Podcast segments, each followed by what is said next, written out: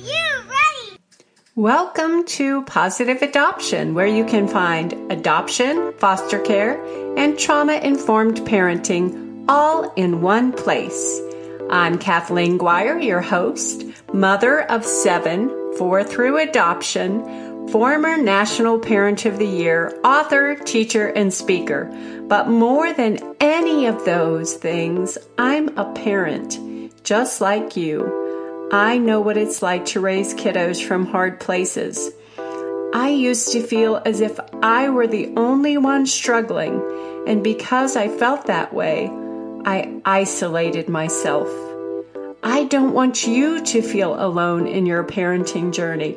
So grab a cup of coffee and join me for Positive Adoption, a coffee break podcast. Hi, Kathleen Guire here. Welcome to Positive Adoption. In my personal update, it is a rainy fall day here, and fall is really hitting. The colors are just gorgeous up here in the mountains. But um, more than that, and I guess in my business update, I have several books that have just gotten a refresh, new covers. It's the Defining series, Defining Home, Defining Family Adelina's Adventures. So if you have, they are young adult and adults like them too, novels about an orphan and human trafficking. I don't want to spend all the time to give you a really great description, but the third in the series is coming out at the beginning of November. And I will link them. It's a great way to teach your teen without teaching about human trafficking because a teen will read a novel. In fact, on my pre read teams and my revision teams, it was full of teenagers. And I had a great time with them because they would speak their mind and tell me what they thought. And that's what one of the teens had said. You know, I would never read a handbook on human trafficking, but reading this story about this character that I connected with, that taught, I learned a lot about human trafficking and the dangers of it that I didn't know just through reading this book. So that's my little sales pitch for those. I will link them in the show notes so you will know where to find them. And also, this is huge. Did you ever do something that you thought was the right thing to do? It wasn't a moral thing, it was just a decision. And then you get further down the road and say, hmm, that probably wasn't the best choice. So I need to backtrack. And so many times we're tempted not to backtrack because we don't want people thinking that we are foolish or we're dumb or we made a mistake. Well, I did make a mistake and I'm just telling you that. So, that what is the mistake that I made was shutting down or not really shutting down. But thewholehouse.org has been my main website for over 10 years. And I decided to build a new website, KathleenGuire.com. And I think that the mistake was trying to shut down the whole house. So the wholehouse.org is still up. I will be posting the podcast there. I will be posting articles there.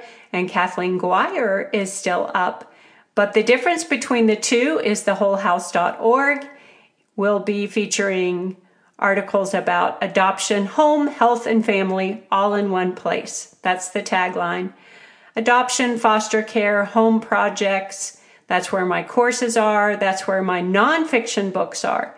KathleenGuire.com is for my fiction books.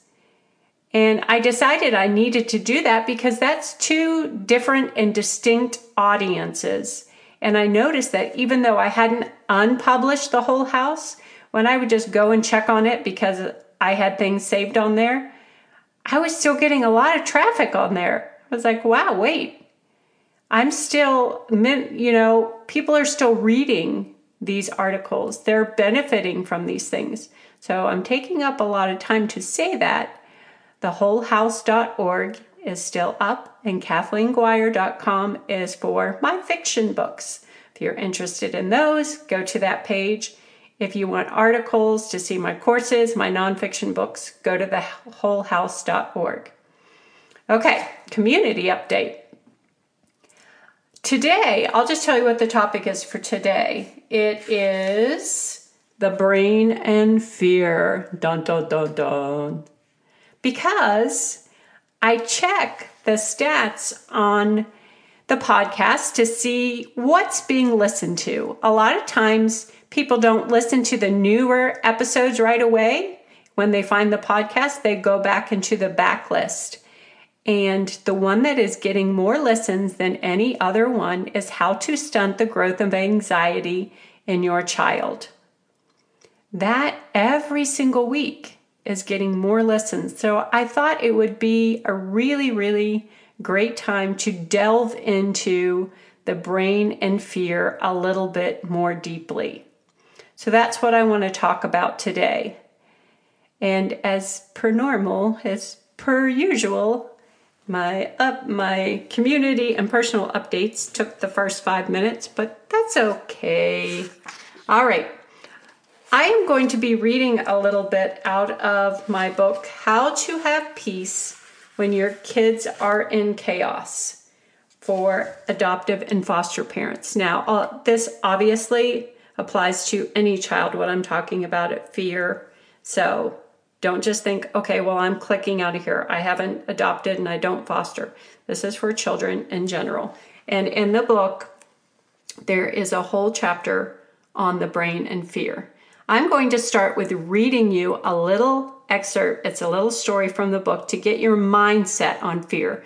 Because often when we talk about fear, if we're not suffering any fear at the moment or any anxiety, then it's hard to grasp. It's it's important to connect with not only the concept or facts about fear, but actually the feeling of fear. My sister in law, Connie, had come for a visit with her three children, and we all headed up to the private neighborhood park. Connie and I decided to walk up the hill adjacent to the park and look at the tiny graveyard left over from an old family farm. I gave Amory one walkie talkie and kept the other, as was my practice when the kids were any distance from me at the park.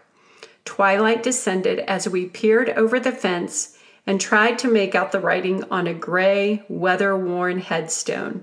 We both leaned over further, straining our eyes to make out the name, when a child's clear, disembodied voice rang out in the silence What are you doing? Connie and I screamed, jumped, and hugged each other, all at the same time. It took a second of hair raising fear before we remembered the walkie talkie. It wasn't a child speaking from the grave, it was a flesh and blood child of mine speaking from the swing set.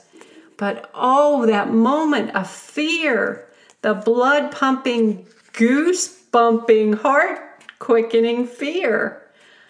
I don't usually believe in ghosts, but that half second of terror was an exception. Imagine walking around all day long locked in that sort of fear.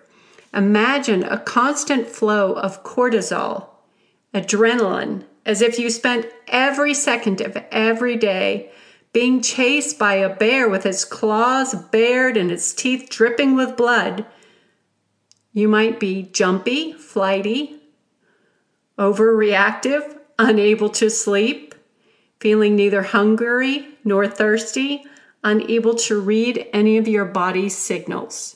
So that's just kind of get your mindset there. Imagine feeling like that. Maybe you have a fear in your past. You know, mine was kind of a funny story, but I have real stories of real fear that, but it, the feeling is the same. That's the thing about fear. Um, I remember it was years and years ago, Joyce Meyer taught this series on fear, and she said that fear was false evidence appearing real. Many times it is because it can be in a situation where we don't need to be fearful, but we're triggered by something. And all of a sudden we feel that fear as if we were in a situation or in an environment where we needed to fear. Now, our kids, and we can too, can get stuck in that pattern of fear and anxiety where the trigger is never shut off. It's like the switch that gets turned on. It's constantly, constantly there. Now, fear serves a purpose. Fear is to tell us, hey, there's danger. You need to run. You need to get away, or you need to get out of the situation, or you need to stop doing what you're doing and doing do something else. But like I said, our kids and us, we can get that switch can get stuck on. So we're always feeling the fear and feeling the anxiety. In an article about the impact of fear and anxiety, the University of Minnesota's Taking Charge website explains that physically, fear prepares us to react to danger.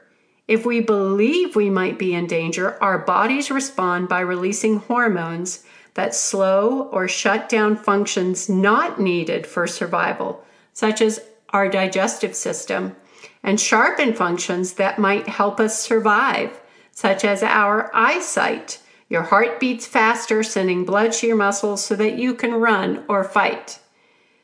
But here's the problem if your child is feeling that fear, but there's nothing to fear, and the body gets stuck in that mode, you know what I said, taking the blood away from the digestion, they don't feel hungry. They might feel jumpy, flighty, overreactive, unable to sleep. I've talked to so many parents during this season that they say their kid's not sleeping. And it's almost a subconscious thing, especially younger kids who don't know what's going on in the world. They're not watching the news, they're not getting on social media, but they are mirroring what their parents are feeling. And that's some, uh, sometimes a really good thing and sometimes a really scary thing. Because if we are anxious and we are overwrought, they're they're going to mirror those. But I'm just kind of that's kind of I don't want to go down that rabbit hole right now. But meanwhile, an increased flow of hormones to your amygdala helps you focus on the situation and form memories. So here's what happens your brain will imprint smells, colors, weather, time of day, and other sensory details from a fear inducing situation. So that's what happens to our kids. So if your child, if you are a, have adopted a child or you're fostering a child and they've already had trauma, they have formed these memories and a smell, a sight, a sound, a feeling, any sensory inducing thing can bring that fear that can trigger that fear. And we have to think about that. I've told this story before, but I'll tell it again. This was just kind of a really simple thing. My my youngest son has spent a lot of time in the hospital. And any smell of hand sanitizer, so this is not a good season for him, anything that smelled like hospital, things that they used in the hospital, like smelling so clean, over clean, would would send him into panic mode to the point where he would hold his breath until he would pass out. It, it was crazy. And so this was when he was about two years old. I had gone out to eat with some friends of mine, and we all had large families, so we had like four or five tables pushed together. And one of my, I was on the other side of the table, so to get around these four or five tables, I would have had to run like a lap around the track meet there. Um, so my son was directly across from me, sitting in a high chair, and my friend got out this little tiny bottle of hand sanitizer. I can talk hand sanitizer and she just had all the kids stick their hand out. So my son, Rafael, he stuck his hand out. And I, you know, my everything was happening in slow motion because in my mind I'm I'm like, "No, you can't do that." And I heard my mouth saying no, but I also saw this drop of hand sanitizer in slow motion just coming down to his hand and as soon as it hit his hand, probably as soon as he smelled it, his mouth opened and there was this soundless wail like he nothing was coming out he was holding his breath his lips started turning blue. And my friend was like, Oh my gosh, what is going on? So I made the lap around the table and I'm wiping the hand sanitizer off his hand and trying to explain to her, but I was more concerned about getting that smell away from him before he passed out than I was about explaining to her. So I did explain to her later. So that's what fear can do. It can send you, even a two year old who can't say, Hey, you know what? I was born prematurely and I spent a lot of time in the hospital. Therefore, I do not like the smell of hand sanitizer, Lysol, Clorox, or any other cleaner. No, he could not verbalize it. And but it still sent him to that panic to the point where he was holding his breath and he would hold his breath until he passed out. Now, thankfully, at that moment, he did get close to it, but we brought him back pretty quickly. So, this is just the beginning of my series on fear. I want to talk about this for several weeks. And like I said, there's a whole chapter in how to have peace when your kids are in chaos. So, I want to talk about the brain and fear. I'll continue this series. So, thanks for joining me today, and I will see you next week. Bye. Thanks for listening to Positive Adoption. Make sure you subscribe on thewholehouse.org to receive your gift of five things, a tiny handbook for foster and adoptive families, and receive a monthly newsletter plus updates when new books or courses are released. Please subscribe to the podcast on iTunes, Podomatic, Spotify, or YouTube and leave a review so others can find positive adoption and know the value of the show. You're welcome to send an email to me at positiveadoption at gmail.com and follow me on social media. You can find me on Facebook and Instagram at The Whole House and Twitter at Kath Guire. Thanks for listening to the show.